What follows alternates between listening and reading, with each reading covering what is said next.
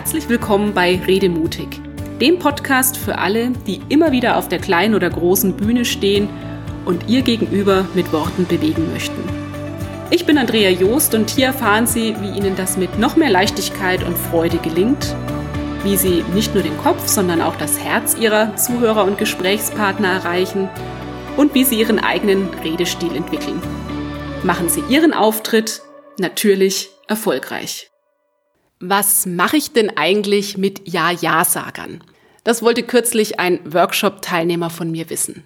Eine spannende Frage ist das, denn während Sie online und in Fachbüchern jede Menge Tipps und Kniffe finden, wie Sie Ja-Aber-Sager wieder einfangen können, sieht die Ausbeute für den Umgang mit Ja-Ja-Kandidaten doch eher mau aus. Dabei können die mit ihrer red du nur, ich mach eh, was ich will Attitüde, man, man nervenaufreibender sein als so manch hartnäckiger Ja-Aber-Bedenkenträger. Wie ein nasser Fisch flutschen sie einem durch die Finger und geben einem, im Gegensatz zu den bekennenden Zögerern, noch nicht mal die Chance, über ein Thema zu diskutieren.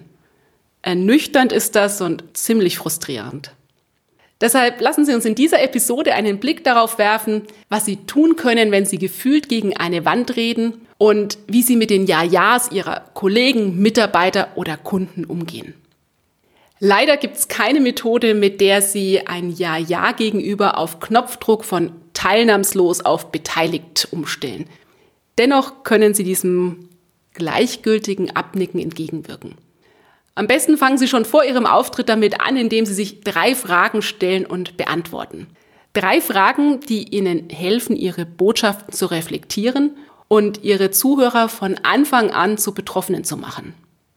Frage Nummer eins: Stehen Sie zu 100 Prozent hinter dem, was Sie sagen? Oder geben Sie nur das wieder, was Ihr Arbeitgeber oder Ihr Kunde vermeintlich von Ihnen erwartet? Aus reinem Pflichtbewusstsein und weil Sie einen Job zu erfüllen haben. Achtung! Zuhörer haben super feine Antennen. Da können Sie nach außen noch so tough auftreten. Sobald Ihre Teilnehmer spüren, hey, da stimmt irgendwas nicht, vertrauen sie ihnen nicht mehr, schalten mittels Ja, Ja früher oder später auf Durchzug und lassen ihren Input abprallen. Falls Sie also in die Verlegenheit geraten sollten, über Themen sprechen zu müssen, mit denen Sie selbst nicht richtig warm werden, schauen Sie bitte unbedingt, wie Sie sich Rahmenbedingungen schaffen können, die trotzdem einen glaubwürdigen und mitreißenden Auftritt möglich machen. Oft hilft es übrigens schon, die inhaltlichen Schwerpunkte nochmal neu zu überdenken und sich gezielt auf die Dinge zu konzentrieren, die Ihnen wirklich liegen. Wenn Sie hier tiefer einsteigen wollen, hören Sie doch gerne nochmal in Episode 3 hinein. Es geht um mein Herzensding und was, wenn nicht. Frage Nummer 2 klingt total simpel, geht aber trotzdem im Eifer des Gefechts häufig unter. Nämlich, was erwarten meine Zuhörer von mir? Dass dieser Perspektivwechsel vom Ich zum Du häufig so schwer fällt, zeigt sich in Gesprächen und Präsentationen zum Beispiel an Formulierungen wie mir ist heute wichtig, mit diesem Beispiel will ich Ihnen zeigen oder bei diesem Punkt geht es mir besonders um. Ich, ich, ich. Kein Wunder, dass sich Zuhörer so nicht angesprochen fühlen und in der Konsequenz die Inhalte an sich vorbeiplätschern lassen. Um das Publikum für sich und ihre Botschaft zu gewinnen, macht es Sinn, ganz genau hinzuschauen, mit wem sie es zu tun haben und welche Probleme und Themen ihre Zuhörer möglicherweise gerade umtreiben. Was geht mich das an? Das ist die Frage, die immer im Raum steht, meistens unausgesprochen. Halten Sie eine Antwort darauf bereit. Jetzt fragen Sie sich vielleicht, wie soll das denn gehen? Ist ja alles gut und schön, aber ich bin doch kein Hellseher. Natürlich können sie den Leuten nur vor den Kopf schauen. Aber allein die Tatsache, dass sie sich diese Gedanken gemacht haben, die wird dafür sorgen, dass sie anders auftreten, dass sie eine bessere Verbindung zum Publikum bekommen und letztendlich auf größere Resonanz stoßen. Und auch die dritte Frage hat nochmal mit Ihrem Zielpublikum zu tun.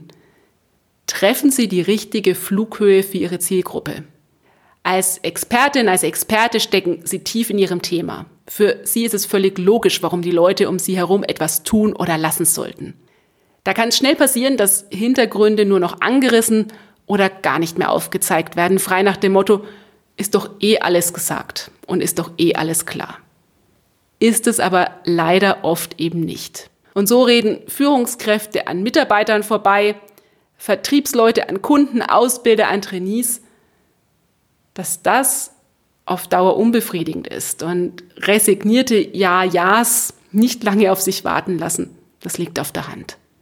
Wenn Sie sicherstellen möchten, dass Sie Ihr Gegenüber direkt erreichen, dann lohnt es sich, nicht alles als gegeben vorauszusetzen.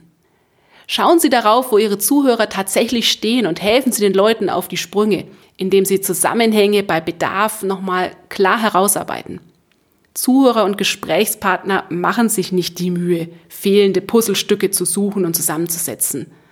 Sobald Sie ihnen hier aber unter die Arme greifen und das Warum verständlich und gut nachvollziehbar vermitteln, werden Sie sich eher auf Ihre Botschaften einlassen. Wenn Sie sich so bewusst mit Ihrem Publikum beschäftigt und auf Ihren Auftritt vorbereitet haben, dann brauchen Sie die Ja-Ja-Fraktion künftig nicht mehr zu fürchten. Sollte es doch passieren, dass Sie mal in leere Augen gucken, lassen Sie sich bloß nicht in eine Alleinunterhalterrolle hineinmanövrieren. Jetzt gilt es, Ihr Gegenüber wach zu kitzeln und ins Reden zu bringen. Und das funktioniert am besten, indem Sie zunächst einmal Meinungen einholen und Stimmungen einfangen. Liebe Teilnehmer, können Sie das so für sich mitnehmen? Als ich Ihnen meine Idee vorgestellt habe, was war denn Ihr spontaner Impuls? Ja, nein, ich weiß noch nicht. Was brauchen Sie noch, damit es für Sie umsetzbar oder praxistauglich wird? Was konkret werden Sie ab morgen in der kommenden Woche oder im laufenden Jahr umsetzen?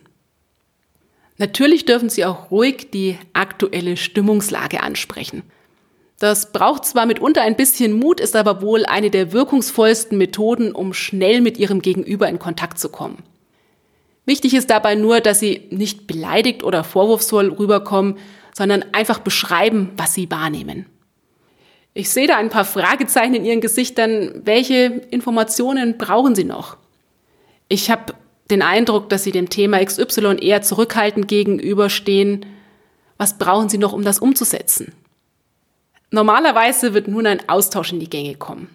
Falls Sie es aber mal mit einer sehr zurückhaltenden Runde zu tun haben und befürchten, dass wenig bis kein Feedback kommt, hilft es, auf die bewährte Kartenabfrage zu setzen und die Gruppe so ganz gezielt in die Pflicht zu nehmen.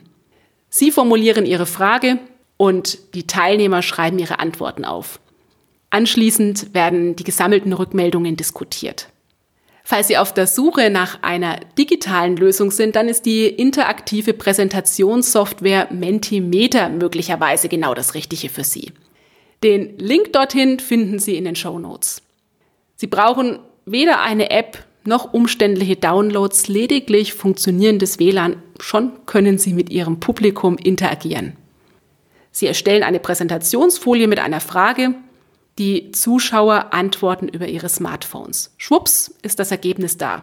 Anonym ermittelt, auf der Folie für alle sichtbar und Spaß hat's auch noch gemacht.